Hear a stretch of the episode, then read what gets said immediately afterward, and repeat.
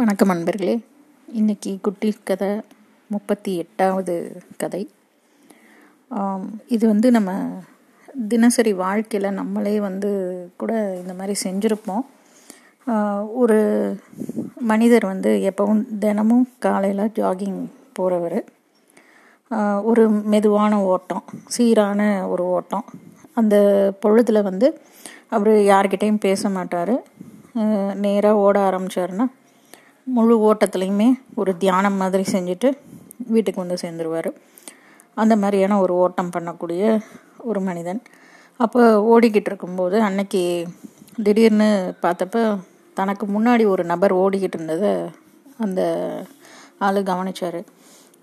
அப்போ வந்து அந்த ஓடிக்கிட்டு இருந்த வேகத்தை பார்த்தா அவர் வந்து இவர் ஓடுறத விட அந்த மிஸ்டர் ஒய் ஓடுறது வந்து கொஞ்சம் அதிகமான ஸ்பீடில் ஓடின மாதிரி தெரிஞ்சுது மிஸ்ட்ரி எக்ஸுக்கு அதனால் சரி நம்ம வந்து அந்த ஒய்யை நினைக்க முடியாத நேரத்தில் எதிர்பார்க்காத நேரத்தில் நம்ம வந்து க்ராஸ் பண்ணி போகணும் போகணும் போய் பார்ப்போம். அவரை எப்படியாவது பிடிக்க முடியுதான்னு பார்ப்போம். அப்படின்னு நினச்சிட்டு சரின்னு சொல்லிட்டு அப்படியே மெது மெதுவாக தன்னுடைய ஓட்டத்தோட பேஸை வந்து அதிகப்படுத்திக்கிட்டே போகிறாரு அப்போ வந்து ஒரு கொஞ்சம் கொஞ்சமாக அந்த தூரம் வந்து குறைய ஆரம்பிக்குது. முன்னாடி ஓடுறவருக்கும் பின்னாடி ஓடுற மிஸ்டர் எக்ஸுக்கும் சில நிமிஷத்துக்கு அப்புறம் அவங்க ரெண்டு பேர்த்துக்கும் ஒரு சில நூறு அடி தான் வேகமே இடைவெளியே இருக்குது அப்புறம் அதையும் ஃபில்அப் பண்ணி அவரைய பிடிச்சிட்டாரு. அவர் பக்கத்தில் போயிட்டு அவரை அப்படியே திரும்பி பார்த்துக்கிட்டு அவரை கடந்தும் போயிட்டார் இவர். மிஸ்டர் எக்ஸ் வந்து மிஸ்டர் ஒய்யை தாண்டியே போயிட்டார். அதை அப்படி போட்டி போட்டு அந்த மாதிரி அவர் ஓடி போய் கிராஸ் பண்ணி போனது அந்த மிஸ்டர் ஒய்க்கு தெரியக்கூட செய்யாது. இது வந்து மிஸ்டர் எக்ஸோட மனசில் அவர் மட்டுமே போட்டுக்கிட்ட ஒரு போட்டி. இவரை தாண்டி நம்ம எப்படியாவது போயிடணும் அப்படின்னு.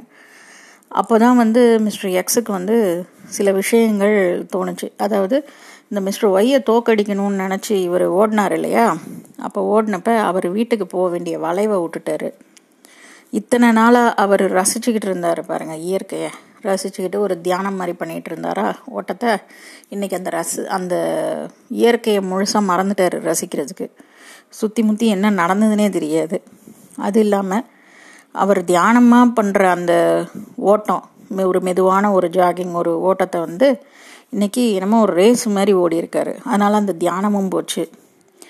அதுக்கப்புறம் இந்த தேவையில்லாத அவசரத்தில் இவர் வந்து அவரை கிராஸ் பண்ணி போகணுன்னுலாம் வேற ரொம்ப ட்ரை பண்ணி ஓடினதில் ரெண்டு மூணு தடவை தடுக்கி விடுறதுக்கு வேற பார்த்தாரு கல் இடறி ஸோ இப்போ இதில் வந்து என்ன நடந்திருக்குன்னா அவர் வந்து மிஸ்டர் ஒய்யை தாண்டி போகணுங்கிற அந்த ஒரு சிந்தனையில் ஒரு சின்ன சந்தோஷம் கிடைக்க போகுதுங்கிறதுக்காக இத்தனை நாளும் இத்தனை விஷயம் செஞ்சுக்கிட்டு வந்தவர்.